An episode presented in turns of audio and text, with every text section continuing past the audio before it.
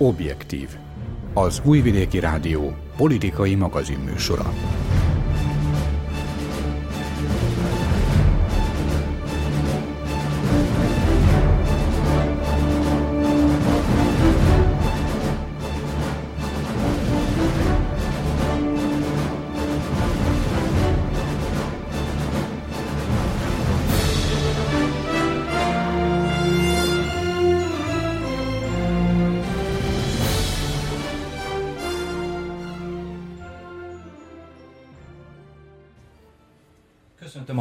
Hallgatókat, Dani Zsolt vagyok. A mai objektív témáiból már több koalíció is jelezte azon szándékát, hogy indul a tavaszi választáson. Hol tart a hatalmi többség az általa vállalt feltételek teljesítésében, amelyeknek a célja az lenne, hogy fejleszik a, a, a választási folyamat demokratikusságát, és várható emiatt, hogy további törésvonalak jelennek meg az ellenzék soraiban. Belgrád és Pristina szerződést kötött, amely a közlekedésről szól, közben az Egyesült Államok pedig leállítja a koszovói befektetéseit, ameddig Pristina meg nem szünteti a szerbiai cikkekre kirót pótvámokat. Valóban működhet-e Washington pénztárca alapú rendszere? Mekkora mértékben veszélyeztetheti Németország politikai stabilitását a keresztény-demokrata unión belüli hatalmi vákum? Elszigetelt folyamat, vagy a többi nagy európai hagyományos párt is hasonló befolyás csökkenésre számíthat. A NATO főtitkár szerint az Észak-Atlanti Szövetség el szeretne kerülni egy új fegyverkezési versenyt, miközben Oroszországban már tesztelik a legkorszerűbb rakétarendszereket. A francia elnök pedig Európa aktív fellépését sürgette a fegyverkorlátozás kapcsán, mik a fegyverkezési kilátások világi és balkáni viszonylatban. A stúdióban Öreg Dezső, Guszton András és Patócs László válaszol a témákra. Kezdjük a választási rendszer elemzésével. Papíron változtak a választási feltételek. Mi a helyzet a gyakorlatban? Gondolok itt a ugye választási küszöb megváltoztatására, a, a, a köztársasági parlament tegnap megválasztotta a REM, az elektronikus médiát felügyelő testület hiányzó tagjait, és gondolok itt a kisebbségre vonatkozó pozitív diszkriminációról. Meddig pozitív diszkrimináció a pozitív diszkrimináció? Erről kérdezem Öreg Dezsőt. Hát itt elég sok kérdés elhangzott, ugye? Eredetileg az volt tervezve, hogy, hogy várhatók-e további törésvonalak a, a, a, az ellenzéken Ezekből belül. az új, az új feltételekből kifolyólag, igen. Így van, hát én nekem erre csak az a válaszom, hogy ember legyen a talpán, aki tökéletesen áttekinti a szerbiai politikai élet minden szegmentumát. Nekünk politikai újságírással foglalkozóknak tulajdonképpen ez lenne a feladatunk, de ismerve a brancsot, mármint az újságírói társaságot, bátran állíthatom, hogy ez nem igen megy mindenkinél. Vannak, akik jobban belelátnak az eseményekbe, vagy azok mögé, vannak, akik kevésbé. Vannak közöttünk olyanok is, akiket nem is igazán érdekel a politikusok színjátéka, és olyanok is akadnak, akik szándékosan az egyik opció szekerét tolják. Mondhatnám, hogy bizonyos testnyílásokon való behúzódás technikájával élnek, anyagi haszon szerzésének reményében, és sok esetben ez sikerül is nekik, viszont olyanok is vannak, akik, akiknél ez csak kézlegyintést vált, vált ki a politika, politikusok között.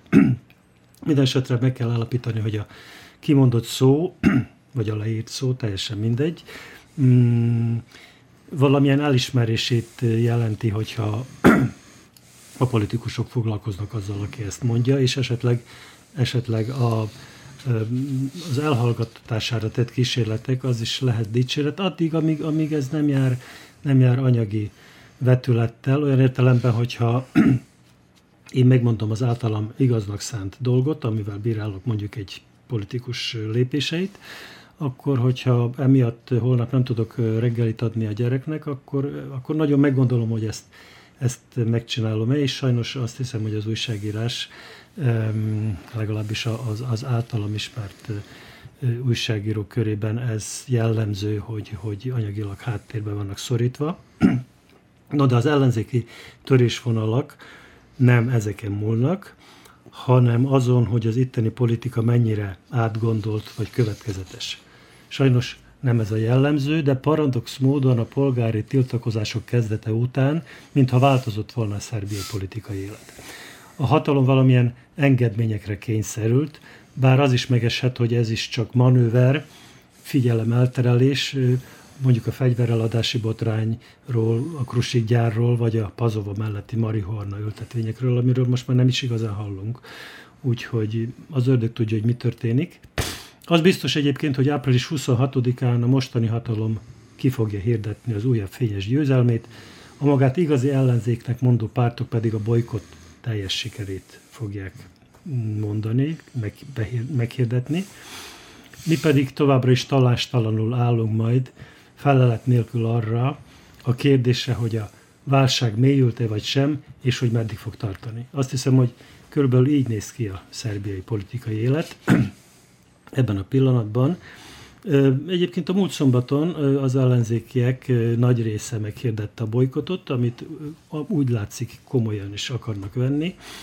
Hmm, hallottam, hogy tegnap például a Szabadpolgárok Szövetsége elnökségülést tartott, és meghirdett. Mert ugye fölmerültek olyan javaslatok is, hogy, hogy a köztársasági választásokon bolykottálnak, viszont a helyhatósági választásokon kimennek, ami, ami, ami hát gyakorlatilag nem lehet, mert az emberek nem fogják föltalálni magukat, és nem fogják tudni, hogy ezt a, mondjuk a piros cédulát karikázni kell, a sárgát pedig nem. Ezt fejből mondom, úgyhogy és akkor azt hallottam, hogy a Szabadpolgárok Szövetsége olyan döntést hozott, hogy, hogy aki megpróbál megindulni a választásokon, azt rögtön kirúgják a mozgalomból.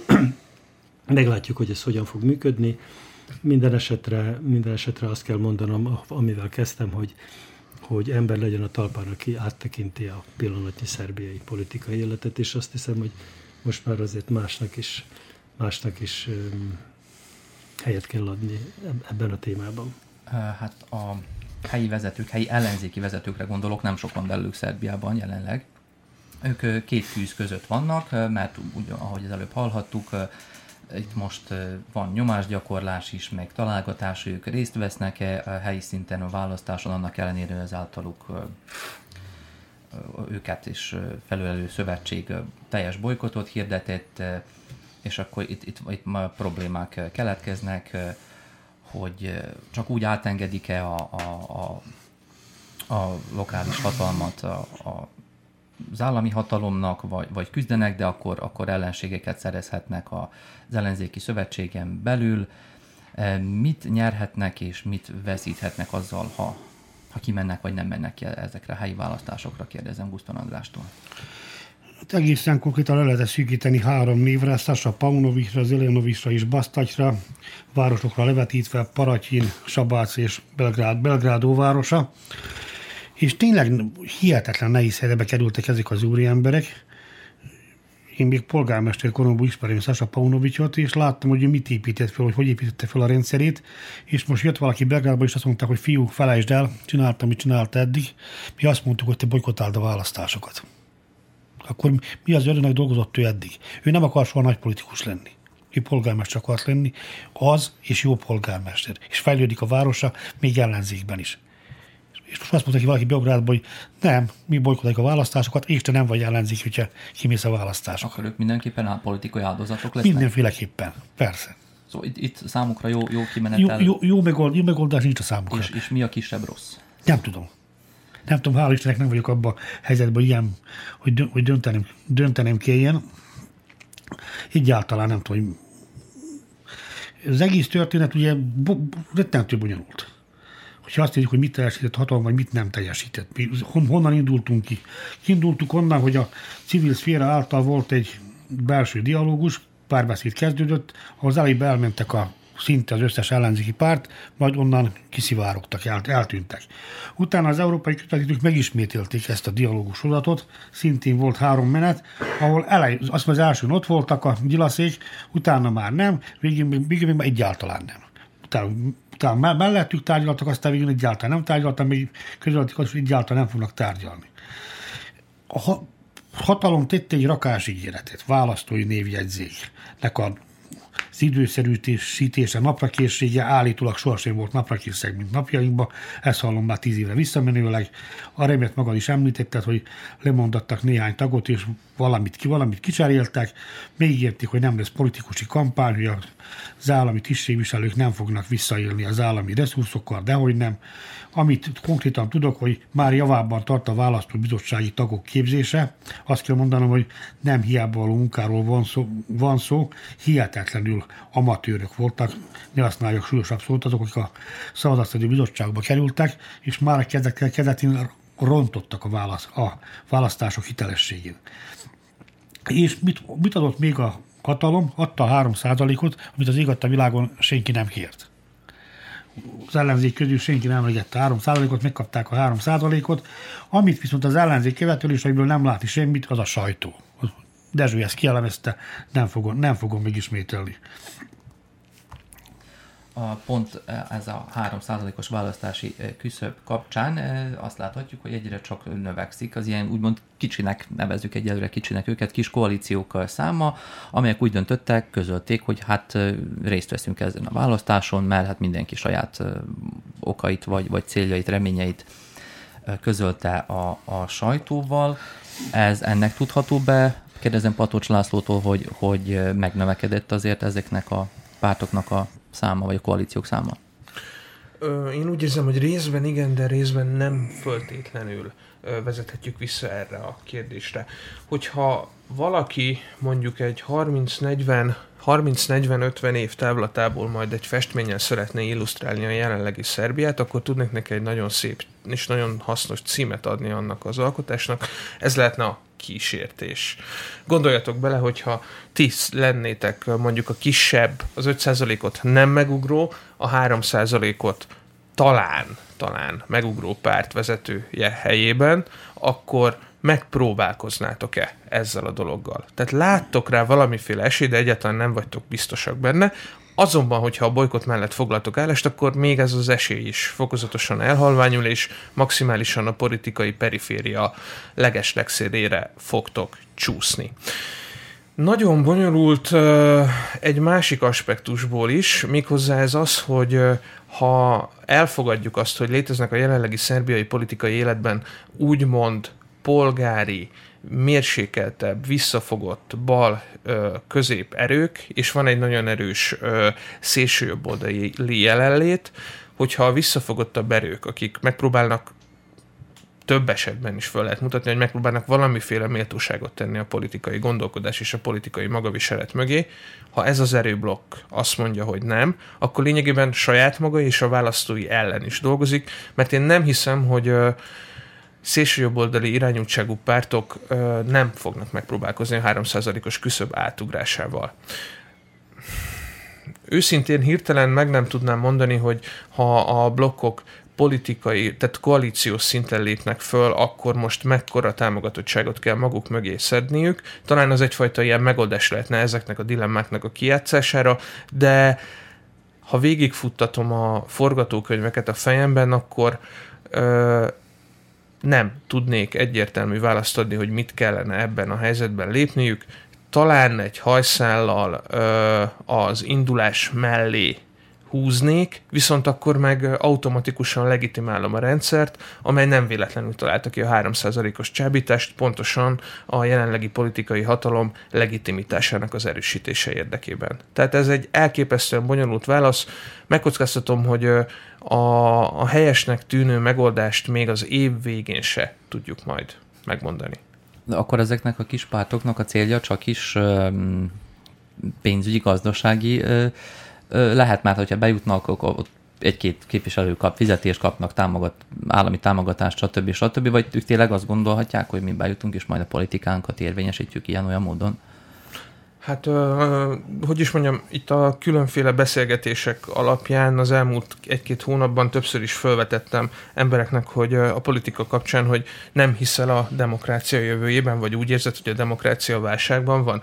Nem hinném, hogy minden egyes párt esetében le lehetne ezt egyszerűsíteni, egyszerű materiális, pénzügyi dolgokra, biztosan léteznek olyan pártok is, akik hisznek a politikai ö, képviselet elvében, és lehet, hogy tényleg jobbá szeretnék tenni Szerbiát. Pénz nélkül egyébként nem lehet politizálni, pénz nélkül nem lehet kampányt folytatni.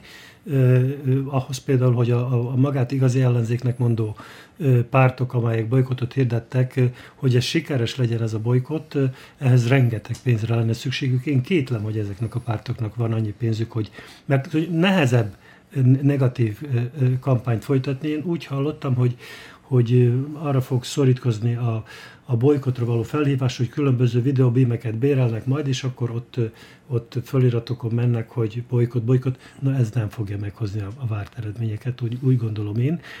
Mm, azon kívül mi biztosak lehetünk abban, hogy a 3%-os küszöb ez, ez a, a, a, a szocialistákon, a haladókon és a kisebbségi pártokon valaki másnak szavatolni fogja, hogy be fog jutni a köztársasági parlamentbe, esetleg még a radikálisok, talán, de én azt is el tudom képzelni, hogy még a 3%-os küszöbnél is nagyon szűk lesz a, a parlamenti pártok száma, hogyha a bolykot sikerül.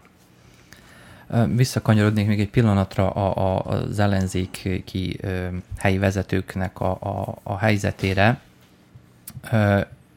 Előbb-utóbb majd választanak, hogy hát helyi szinten részt vesznek, nem vesznek.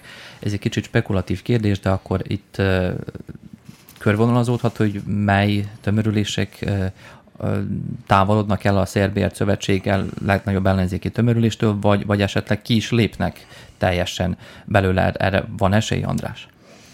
Van esély, hogy kilépnek és teljesen önállósulnak, amivel a hatalomnak tesznek valójában jót, ugyanis tovább tart az ellenzéknek a szalámizálása, de a szalámizálása, de azt gondolom, hogy még korán van ezt eldöntenünk. Ugye azért tudjuk, hogy a választások április 27-én vagy 26-án lesznek, de a választások, szét, nem? De a választások még mindig nem írták ki ebben a pillanatban. Amikor hírják a választásokat, és elkezdenek fogyni a választási határidők, jelöltállítási határidők, stb., akkor fognak majd a ellenzéki politikusok véglegesen szint vallani. Inget egyáltalán nem lepne még egy Zorán Zsivkovics, hogyha megint hogyha megindulna a választásokon.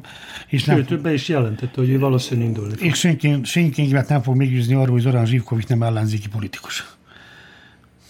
Én elég régóta, több mint 20 éve személyesen ismerem az egész pályafutását neki, és nem fog meggyőzni, függetlenül hogy mit mond majd Nyilasz arról, hogy most kizárták, vagy kiátkozták az ellenzékiek soraiból.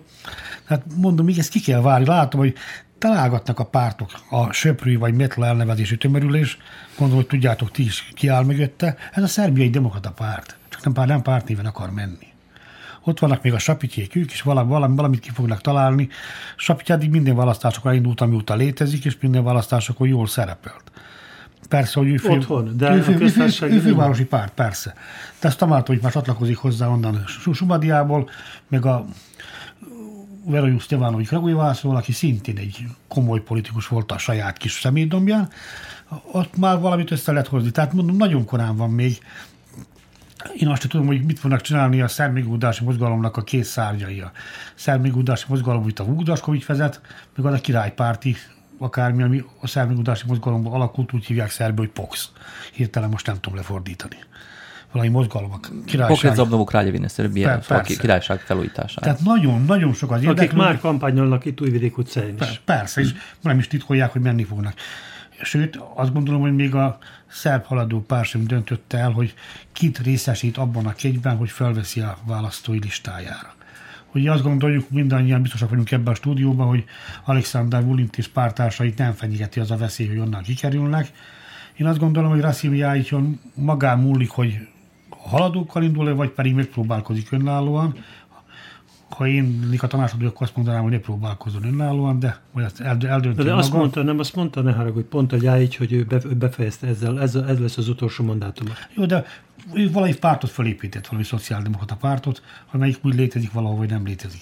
Ott van még a Amelyiknek Bogó... kisebbségének kellene, hogy legyen.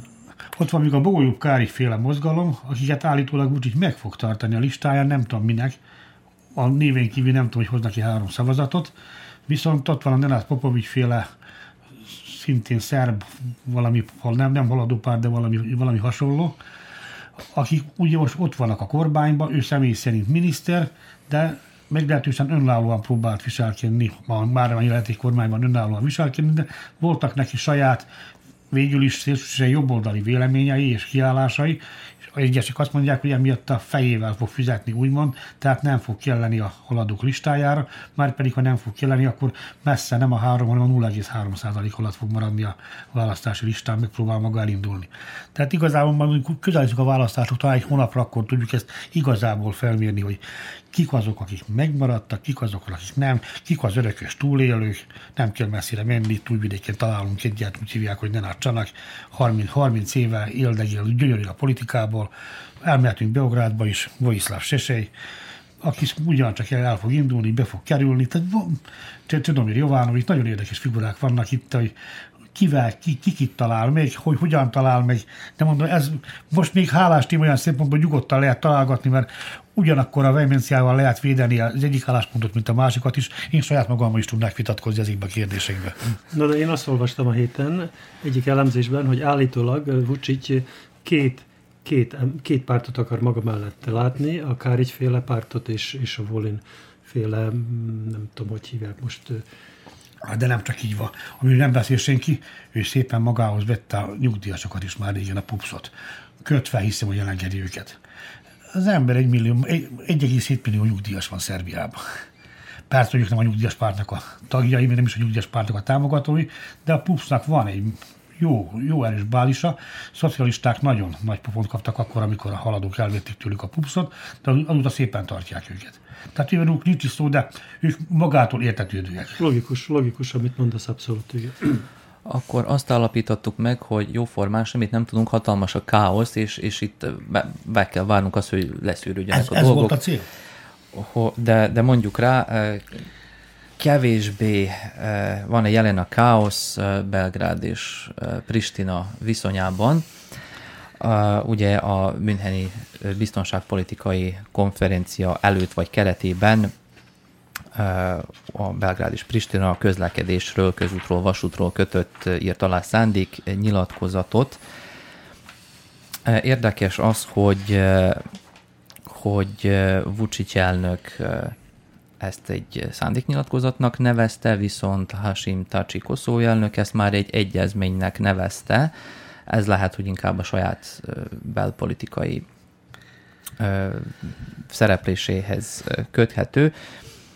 És, és az is, azt is érdekességként emelném ki, hogy Richard Grenell az amerikai elnök külön megbízottja, fizikailag az aláíró felek vállai fölött állt mögöttük, hogy mint, mint hogyha meg, meg akarnál bizonyosodni, hogy biztos, hogy megkötitek ezt, ezt a szerződést, ez persze megint szimbolika, meg egy kis, kis, kis humor is van mögötte, de ez, ez azt jelképezi, hogy azt, azt a stratégiát, amelyet már Grenell korábban közölt, hogy hogy ő, ő gazdasági alapokon szeretné megoldani ezt, ezt a problémát, lezárni a koszovói uh, kérdést, ami azt jelenti, hogy ha, ha Szerbia és Koszovó megegyezik, akkor ide jönnek a befektetések, folyik a pénz, jönnek a vállalatok, és minden jó lesz, ha nem, akkor elmaradnak a befektetések, és hát az a kérdésem hozzátok, hogy működhet-e ez a rendszer, amely nem elsősorban a politika és a történelmi tényeket veszi, veszi figyelembe, el is kezdték ennek a,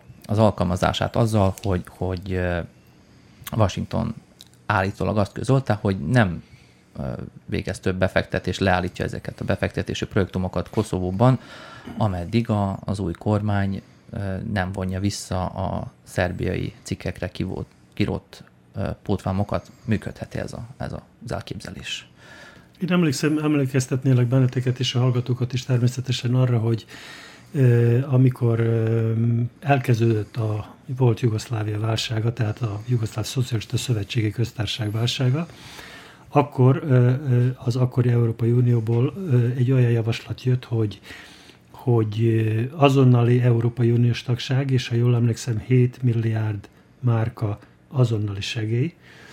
Na most a hírek szerint, az akkor kiszivárogtatott hírek szerint ezt két tagköztársaság nem akart, az egyik Szerbia volt, a másik pedig Horvátország. Úgyhogy azt akarom mondani, hogy, hogy, hogy a Balkánon élünk, és ezt nem szabad elfelejteni, és itt az ilyen érvek, hogy gazdasági nyomással, tehát, hogy is mondjam, vagy, vagy sárgarépa mutogatásával nem igazán lehet mindig politikai célokat elérni, és ez azt hiszem különösen vonatkozik Koszovóra és Szerbiára ebben a pillanatban. Azon kívül nem tudom, hogy hogy lehet megkötni egy szerződést, most akkor Belgrád és Pristina képviselői valamit aláírtak, hogy mint, mint, mint, hogy, mint, hogy, mint, mint két külön ország, vagy pedig mint, mint, mint, mint Szerbia két része között megköttetett szerződés, vagy, vagy, vagy, vagy szándéknyilatkozat. Szóval ez, itt, itt nagyon sokat, hogy is mondjam, az átláthatatlan és, és megválaszolhatatlan kérdés. Én remélem, hogy a hallgatókat megfelelően elbizonytalanítottuk a választásokkal kapcsolatban az elébbi eszmefutatásunkkal. Azt gondolom, hogy ez a koszovói helyzet sokkal bonyolultabban áll, mint mi okoztunk a választások körül hozzátéve Dezsőnek a dilémáihoz, és Albin Kurti, az új koszovói kormányfő nem tud erről az egészről semmit. Azt mondja, hogy ő ezt most hallja először, ő nem is látta, hogy miről van szó.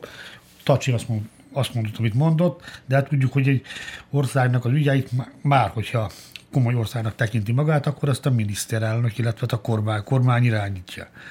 És akkor ezt megtetézi Alexander Vucic azzal, hogy ő szerinte a koszovói fél által követelt reciprocitást senki sem vette védelmébe ott a Münchenbe, viszont ugye ezt láttuk előtte, és ez tényleg nem titok, hogy mindenki Amerikával az élen, még Németországgal karoltva, próbálják rávenni Koszovót a 90 vagy illetve a 100 os vámoknak a visszavonására. Számomra azért sokkal érdekesebb volt, és ne arra úgy, Zsolti, kicsikét feszegetem a, ennek a kérdésnek a kereteit, az, amit szintén Vucic mondott, hogy neki úgy tűnt, hogy sokkal jobban izgatja a Müncheni biztonságpolitikai konferencia részvevőit az, ami Boszniában történik, mint ami Koszovóban történik.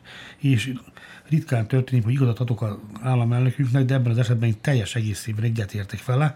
Annyiban árnyalnám ezt a dolgot, hogy ez a két dolog legalábbis az én olvasatunkban roppan szorosan egybe, szorosan egybefügg. Láthattuk ezt már sokszor az elmúlt tehát nem egész tíz éve mondjuk talán múlta tartanak a brüsszeli tárgyalások, hogy aláírták a brüsszeli egyezményt, hogy bármikor olyan helyzetbe kerül a koszovói kérdés, amikor talán belátható közelségben, ugye most egy évet emlegetnek, az idei évet emlegetik, legalábbis Tasi azt mondja, hogy ő bízik abból, hogy ezt az idén meg lehet oldani. Tehát amikor ilyen közel kerül a megoldás, kérdés, hogy mennyire van közel 10 hónap, ugye meddig az évig hátra van, abban a pillanatban valami történik Boszniában is. Valami történik, és az a valami roppant, roppant felzaklatja a kedélyeket. Most egészen konkrétan az Alkotmánybíróság bíróságnak a döntéséről van szó, amely eléggé furcsa módon miről döntött, az döntött el, hogy a boszniai szerb köztársaság területén levő mezőgazdasági földterület Bosznia-Hercegovina tulajdona. Akkor mi van a Daytoni szerződésben lefektetett 50-49 kal Ezzel alapjában rúgják fel a Daytoni szerződést, alapjában véve teszik még lehetetlenebbé, a különben is lehetetlen Bosznia-Hercegovinának a működését, és azt mondjam, hogy tálcán kínálják fel a szerbeknek a kiválás lehetőségét, és ugye kiválástól már csak egy lépése van az egyesülés, kivel, kivel is egyesülhetnének a Drinán túli szerbek, mint a Drinán inneni szerbekkel, tehát, tehát Szerbiával. Tehát mondom, hogy sokkal bonyolultabb ez a koszovói kérdés sajnos annál a szerbiai választásoknál, mert ami történik fog a szerbiai választásokon, az, az egy időszakra szól, legtovább négy évre. Ez, ez ami Koszovóban történik, vagy Koszovó körül történik, sokkal hosszabb időre determinálhatja a sorsunkat. Itt évtizedekről mindenképpen beszélhetünk, de akár évszázadokról is. Nekem picikét naívnak, de nem rossz értelemben tűnik naívnak az az elképzelés, hogy a gazdasági kapcsolatoknak a kialakításával, fejlesztésével valahogy könnyebben lehet majd megoldani a politikai kapcsolatokat is. Hogyha, hogyha lesz hozzá politikai akarat. Hát persze. Ugye, akkor azt mondom, hogy naiv, akkor most nagyon messzire megyek vissza, mire előadók fiatalok már nem emlékeztek, Antti Markovicsról volt szó, aki elkezdte föl gyarapítani, hogy az ország deviza tartalékát valami 20 milliárd márkára ért, ért abban az időben, abban a hitben és abban a meggyőződésben, hogyha sok lesz a pénz, akkor az itteni tagországok nem fognak veszekedni. Hát láthattuk, hogy nem az történt, épp ellenkezőleg nem veszekedtek, hanem háborúba keveredtek egymással, lehet, hogy pont ez a sok pénz miatt. Miután azt megelőzően Szerbia kirabolta a közös, a közös kasszát. Hát miután, hát miután volt mit kirabolni, miután Markovics tett arról, hogy legyen, legyen, legyen sok pénz. Tehát és száz, jó ez, de szimpatikus ez számomra, hogy elindul a légiközlekedés majd Belgrád és Pristina között, teljesen jogos Dezsunek a dilémája, akkor ez most nemzetközi forgalom vagy, vagy szerb belföldi állatról van szó, meg a vasúti közlekedés, arra már ti is említettek, hogy Vucicék egy vonatot földíszítettek, aztán elindultak vele Koszovó irányába, de azért kapcsoltak időben, hogy nem lesz ennek jó vége, le is állították. El kellett múlni 4 évnek, hogy ez reálissá váljon. Tehát jók ezek a kis lépések, lehet, hogy jó a minisengen is, amiről Pristinában megint csak hallani sem akarnak, de én attól tartok, hogy mindez kevés ahhoz, hogy megállapodjanak. A Grenell külön megbízott nyílt követeléseket fogalmazott meg Pristina irányába, hogy szüntessétek meg a büntetőalmokat, de ne vezessetek be helyette semmilyen helyettesítő eh, mechanizmust. Eh, László, tőled azt kérdezem, hogy, hogy eh, hol van itt a Szerbiára nehezedő nyomás, hogy valahogy nem látjuk nyugat irányából, akkor ez, akkor ez mit jelent? Már csak amiatt is nagyon nehéz válaszolni el a, erre a kérdésedre, mert hogy, hogy is mondjam, ismételten újból és az elmúlt mondjuk két éves gyakorlatunkat folytatva megint csak a felszínt kapargatjuk. Mert hogy nagyon jó volt az a kép, amit felvázoltál a téma fölvezetéskor, tehát hogy a két aláíró válla fölött ott nehezedik egy ö, politikus. Erre is van egy nagyon jó ö, képcímem, de ezt most nem fogom el megosztani a hallgatóinkkal, mert mégis lenyúlják az ötletemet, és ez nem szép tőlük. A lényeg, a lényeg az, bocs, hogy, hogy ez azt jelenti, hogy Szerbia jól csinálja, amit csinál, megfelel, megfelel ez a nyugatnak, azért nincs Belgrádra nyomás? Hát de ki, ne. mi a Bocsáss meg. Ki mondta, hogy nincs? Nincs, ó, nincs, ó, nincs, formális, nincs formális Dehogy nyomás. Nincsen. Dehogy nincsen. Tudjátok, hogy hívják? Európai csatlakoz, uniós csatlakozási fejezetek az elmúlt fél évben, egy évben hányat ittunk meg? konkrétan a Grenelre gondolok, aki, aki, aki jó, jóval többet kritizálja Pristinát, mint Belgrád. Sőt, Belgrád, Belgrád irányába semmi Se, rosszat nem fogalmazott meg. És semmi jót nem is csinált Belgrád irányába. Nem is kínál befektetéseket se, nem kínál uniós tagságot se. Jön a mindenkori uniós biztos, év elején aláírja 200 millió dolláros eurós támogatásról szóló szerződést, amikor Szerbia nagyságán nézve minimum 5 milliárd euróról lehetne szó, hogyha komoly tagjelöltek lennénk. Ettől én nem tudok elképzelni nehezebb nyomást, mint ami Szerbia nehezedik. Az, hogy itt nem emléketik Szerbia, az egy másik dolog. Persze, hogy nem emléketik, de látják ezt ők is. Ezért nyitottunk meg 5 év alatt 17 vagy 8 tárgyalási fejezetet, nem pedig 35-öt, és ahol lezártunk volna 30-at. Óriási nyomás Szerbiára, csak erős, mert Szerbia kifejezte nyíltan a szándékát, hogy teljes jogú uniós tagállam akar lenni. És De ez biztos így is van? Vagy csak, kife- vagy csak szándéknyilatkozat? Ezt mondták. Elnézést, Laci. Nem, semmi gond, semmi gond, és örömmel hallgattam. Most nem magaddal vitatkoztál, hanem Zsoltar, és ez is egy élmény volt mindannyiunk számára. Visszatérve a Grenell kérdésre, makacsabbak voltak talán a koszovóiak az vámok kérdésében. Gondoljatok bele abba, hogy pusztán csak az elhangzott nyilatkozatok tükrében mondom a következő mondatokat. Hányszor kérte el, vagy hányszor hangzott el az a szerbiai vezetők szájából, hogy addig nem lesz tárgyalás, amíg nem vonjátok vissza a vámokat. És bocsánat, és, és volt akkor tárgyalás? Me- megkötötték ezt a szándéknyilatkozatot, ezt valamilyen tárgyalásnak csak meg kellett előzni, akkor, akkor megszekték ezt, vagy nem szekték ezt meg Belgrádban?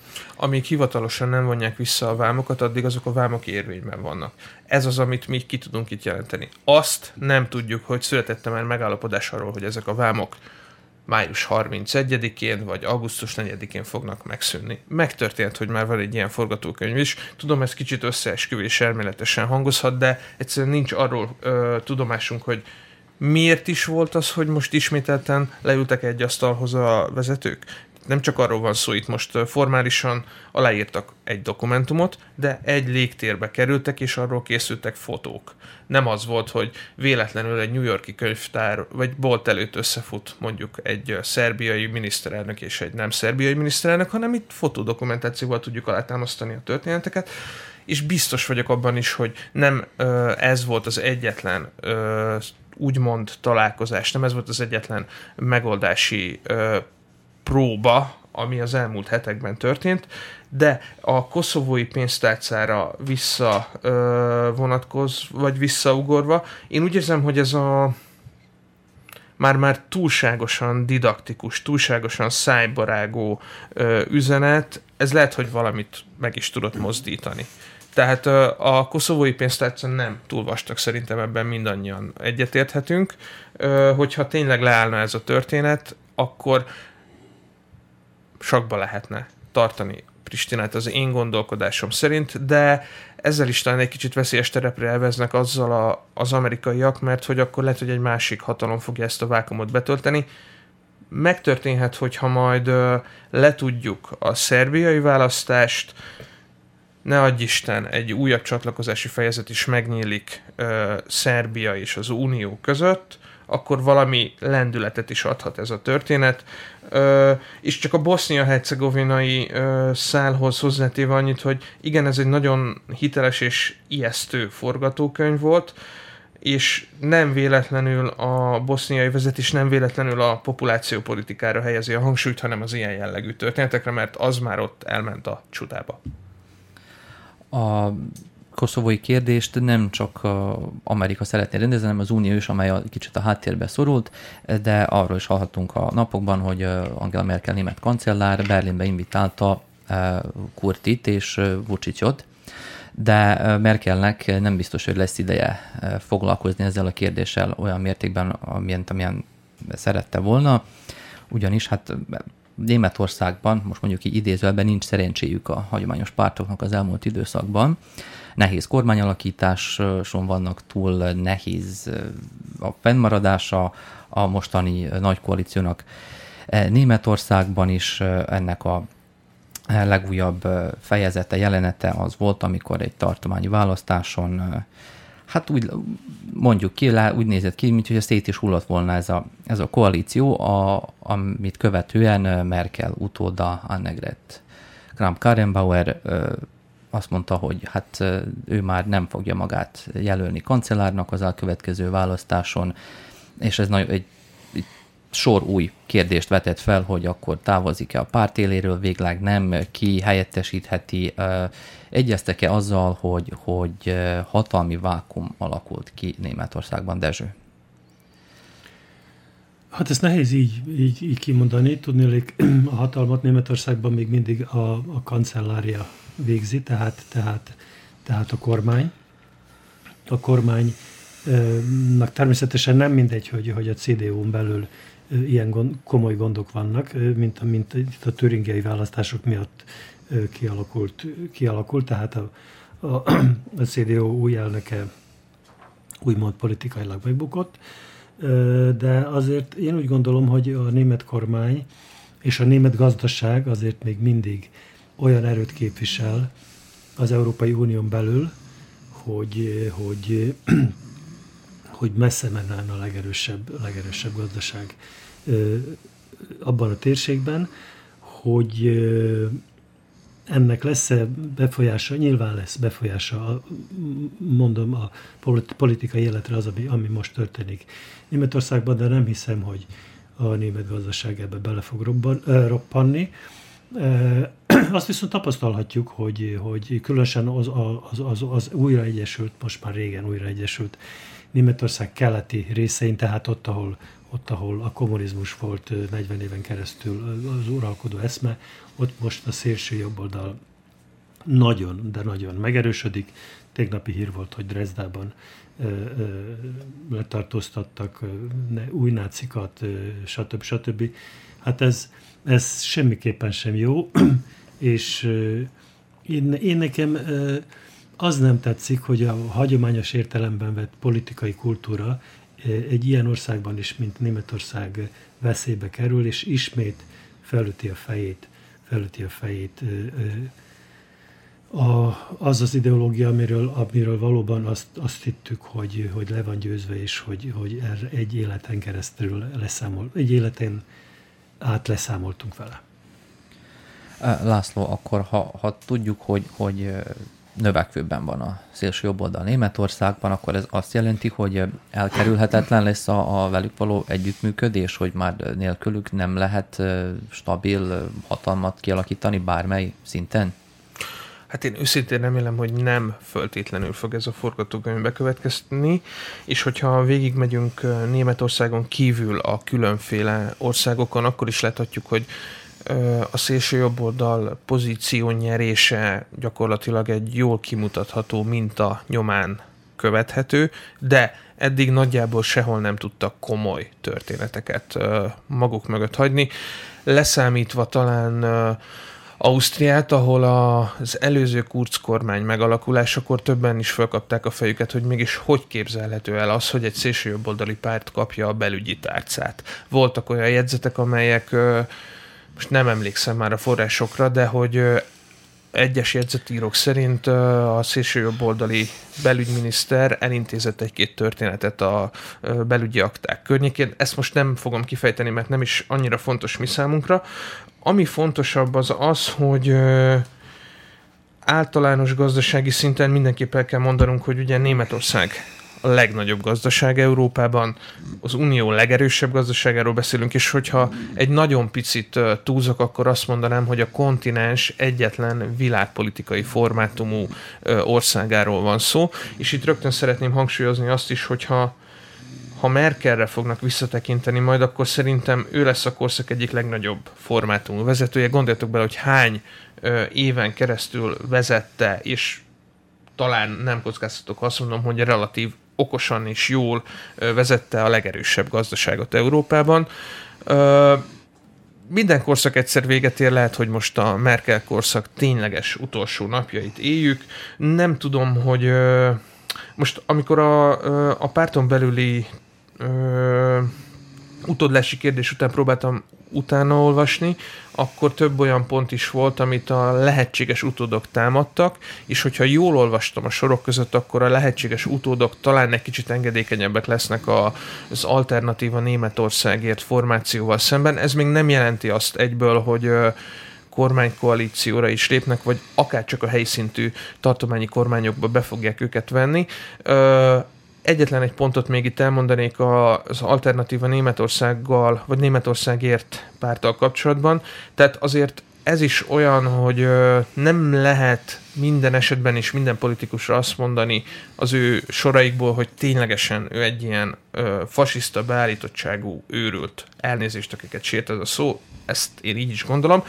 Mert hogy vannak mérsékeltebb politikusaik, és vannak ténylegesen nagyon populista a politikai szerzés, a szavazatszerzés érdekében semmilyen eszköztől vissza nem riadó figurák. Nehéz megmondani, hogy mit látunk majd öt év múlva. Ami biztos az az, hogy az előző Európai Uniós választásokon az úgynevezett szélsőjobboldali boom elmaradt, és helyette a zöld pártok kerültek előtérbe.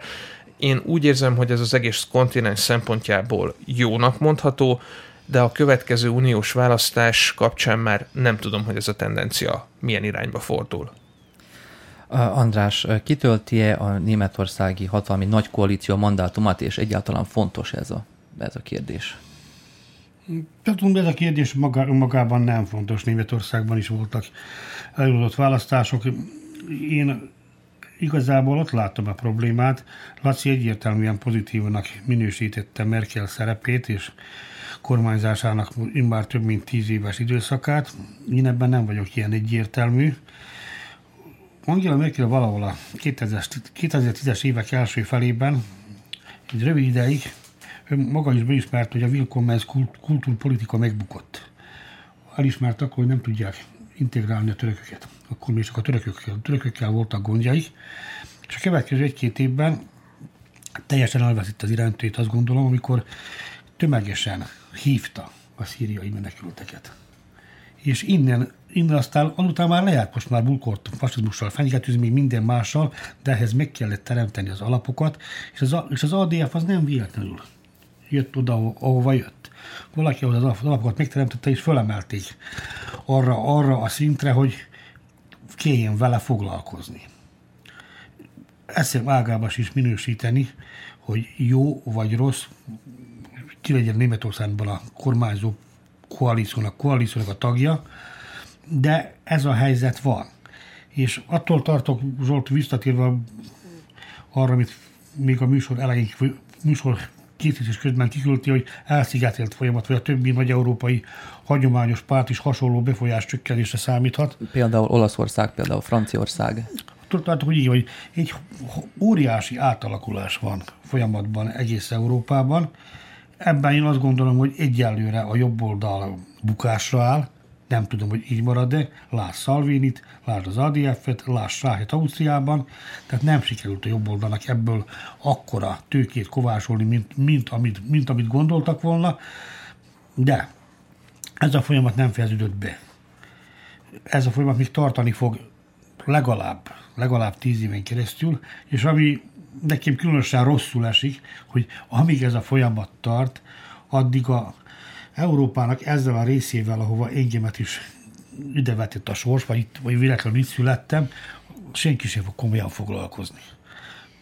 Európa, Szerbia Európai Uniós tagságával és, és egyebekkel, tehát ez a rész hátra, hátra fog kerülni, mindenki a saját kis problémájával lesz elfoglalva, azzal, hogy újra fogalmazzák a politikai pártokat, mint olyanokat. Egyáltalán nagy kérdés, hogy van-e jövőjük ilyen formában a politikai pártoknak, függetlenül attól, hogy jobb baloldali vagy zöld pártokról legyen -e szó. Tehát va- valami történik, de ugye sajnos én sem tudok újat mondani, megboldogult híres brit miniszterelnököt, Churchill kell példaként említeni, hogy azt mondta, hogy a demokrácia korán sem tökéletes dolog, de egyre jobbat nem találtak ki ezt a napjaink történései erősen megerősítik, hogy demokrácia tényleg nem tökéletes dolog. Térjünk vissza a legelső mai témákra, a szerbiai választások kérdésére, de jobbat egyelőre nem találtak ki. Hatalmat egyelőre azokra a klasszikus demokratikus szabályok alapján lehet szerezni, amelyeket évtizedekkel, sőt évszázadokkal ezelőtt fogalmaztak meg. Csak annyit tennék hozzá az Andrá, András szavaihoz, hogy igen, tehát a, a CDU-s multikulturalizmus, illetőleg bevándorláspolitika az szerintem sincs jól kezelve, és még csak nem, hogy kezelve, hanem definiálva sincs, tehát ez túlságosan fluens ahhoz, hogy bármiféle konkrét következtetést tudjunk belőle levonni. Minden bizonyal az általad említett nyilatkozat és a 15-ben eszkalálódó bevándorlás is nagyban hozzájárult ahhoz, hogy az AFD megszülessen, vagy pontosabban megcombosodjon. Nélküle ez soha nem jött volna létre. Hogyha egy hatalmas gazdasági potenciállal bíró, tényleg vezető ország irányítására törekednék, akkor én lehet, hogy ez lenne az első kérdés, amit megpróbálnék legalább félhosszú távon rendezni. Nem tudom, hogy a jelenlegi aspiránsok közül, akik részt, tehát szerintem egyrészt nem ismertek a hallgatók előtt, tehát most borítsa homály a nevüket, nincs értelme felsorolni őket, de többen is azt mondják, hogy ők másként közelítenének a, ehhez a kérdéshez, mint Merkel tette volt, talán egy kicsit kevésbé befogadóbb politikai húrokat fognak pengetni, de ez még nem föltétlenül jelenti azt, hogy radikálisan átalakul. Illetőleg nem föltétlenül hordozza magában a megoldás lehetőségét se. No de csak egy nagyon rövidet ehhez. A Merkelféle bevándorláspolitika nem attól lett Merkelféle bevándorláspolitika, mert Merkelnek ilyen ötletet támadt, hanem azért, mert a németeknek szüksége volt egy bizonyos fajta munkaerőre, amit maguk a németek már nem akarnak végezni. Ezért. ezért de van nekik most ilyen munkaerőjük? Nincs, ez a probléma. Hát mert, mert leáll, mert Európában minden leállt a tekintetben nem nincs, le. Nincs, nincs, nincs bevándorlás politika. De, már nincs bevándorlás politika. Ott van a sok millió szíriai menekült Törökországba. Erdogánnak semmi kifogása nem lenne az ellen, hogyha Merkel, bocsánat, persze, hogy nem Merkel, hanem valamelyik alacsonyabb rangú beosztottja, oda menne és kiválogatna, hogy ezt, ezt, ezt, még ezeket elvisszük és csak még egy nagyon rövid céljegyzet, tehát, hogy a német bevándorlás politikához ugyanúgy hozzájárulnak a szíriai menekültek, mint az észt mérnökök és a szerbiai ö, ápolók. Tehát, hogy ez is egy ilyen új dimenzió. Szerbiai, ez, magyar, is... ápolók, orvosok, stb. stb. Romániaiak. Románok most megoldották, ugye, mert, mert rettetesen megnövelték az egészségügyi munkás, munkások fizetését, de, de nálunk óriási problémát fog jelenteni. Már azt, már azt már jelenti, az. így van, mert elmennek mindenki, aki, aki fiatal és, mezőgazd, és, és, és egészségügyi nővér, az fo, a, csomagolja a kofferét, és megy Németországba dolgozni. Németország nem csak a kormányválság miatt került a sajt, kapta meg a sajtó figyelmét a napokban, ugyanis itt rendezik meg a, a Müncheni Biztonságpolitikai Fórumot. Steinmeier államfő nyitó beszédében azt mondta, hogy jóval veszélyesebb világban élünk, mint korábban, amelyet a bezárkózás jellemez, a versengés jellemez, és hogy ez mind akár egy átvitt értelemben fegyver, új fegyverkezési versenyhez vezethet. A, a NATO főtitkár azt mondta, ők ezt el szeretnék kerülni, ez, ez drága és veszélyes helyzetet teremt elő, miközben azt láthatjuk, hogy Oroszország egyre csak jobban bejelenti, hogy egyre csak sűrűbben bejelenti újabbnál újabb korszerű rendszerek fejlesztését és, és telepítését. Valóban ez egy állandó téma, de, de vannak itt új, új mozzanatok. László, felgyorsul a fegyverkezési verseny világviszonylatban? Mm, nem hozzád intézem a visszakérdést, hanem úgymond egy ilyen költői alakzattal indítva én azt tenném föl, hogy leállt-e a fegyverkezési verseny valaha? Nem pusztán arról van ez szó, hogy egyáltalán nem áll ez a folyamat meg, hanem fokozatosan átalakul. Gondoljatok bele, hidegháború, mindenki nukleáris bombákat gyárt, és a végítélet órája két perccel éjfél előtt ketyeg. 90-es évek, 2000-es évek végén, 2000-ben elindul egy hatalmas, egy tényleg exponenciálisan növekvő kiberfegyverkezési verseny. Donald Trump néhány hónappal ezelőtt megalapította az űrhaderőt, két-három nappal ezelőtti hír, hogy Teheránt pedig egy műhold hadászati célokra való felhasználásával vádolják. Úgy érzem, hogy az ég a világon senkinek nem érdeke az, hogy ez a fegyverkezési verseny egyrészt csillapodjon, másrészt megálljon. Melyik a gazdaság legnagyobb mozgatórugója a Földön, vagy melyik a három legnagyobb mozgatórugó közül a Földön, az egyik pontosan a fegyverkezés. A világ háborús konfliktusainak nagy részét 5-6 fegyvergyártó állam látja el. Ezek közül talán a legjelentősebbek közé sorolhatjuk Oroszországot, az orosz hadipar.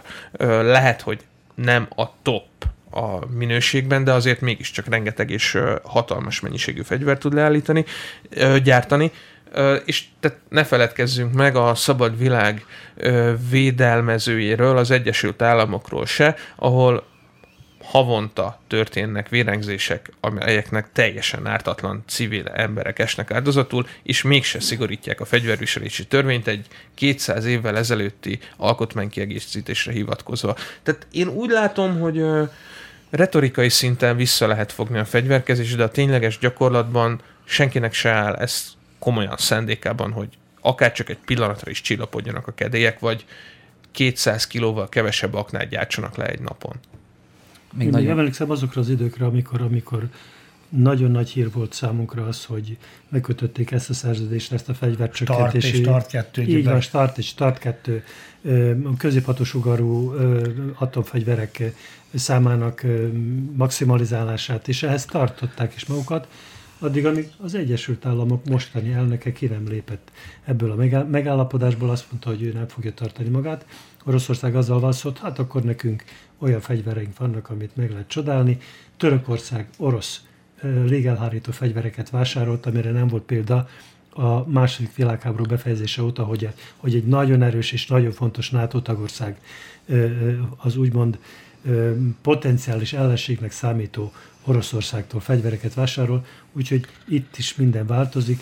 Méghozzá nem jó irányba, sajnos azt kell mondani, hogy nem jó irányba. Én jobban szeretném, ha, hogy is, hogy is mondjam, ilyen naív, naív fogalmazok, hogy a leszerelés lenne továbbra is az érdeklődés homlokterében, hogy az emberiség a klímaváltozásra összpontosítana, hogy hogy, hogy általános fejlődés irányába menjünk. bár László mondta, a fegyveripar az egyik húzó ága az országok, a világországainak, iparainak, tehát mm, és itt, itt óriási érdekről van szó, tehát nem, tehát a, a gyárosok érdekéről, személyes érdekéről, óriási milliárdokról, dollár, euró, bármilyen milliárdokról van szó, tehát valószínűleg nem lehet megállítani. Dezső felén találta szöget, amikor a mostani amerikai elnököt említette, aki világosan megmondta a NATO tagállamoknak, hogy az, aki a nemzeti jövedelmének a két százalékát nem költi katonai célokra, az nem számíthat Washington segítségére. Márpedig a NATO továbbra is főleg Washington. Na most képzeljük, hogy a néhány ezer milliárd eurós német GDP-ből hány tíz, millió, hány tíz milliárd euró az a pénz, amit fegyverkezésre, illetve katonai célokra kell felhasználni. Tehát nől. Még csak röviden annyit kérdeznék tőled, hogy uh, hétfőn orosz küldöttség érkezik Belgrádba, állítólag hozzák a, a égvédelmi rendszer újonnan vásárolt uh, részeit.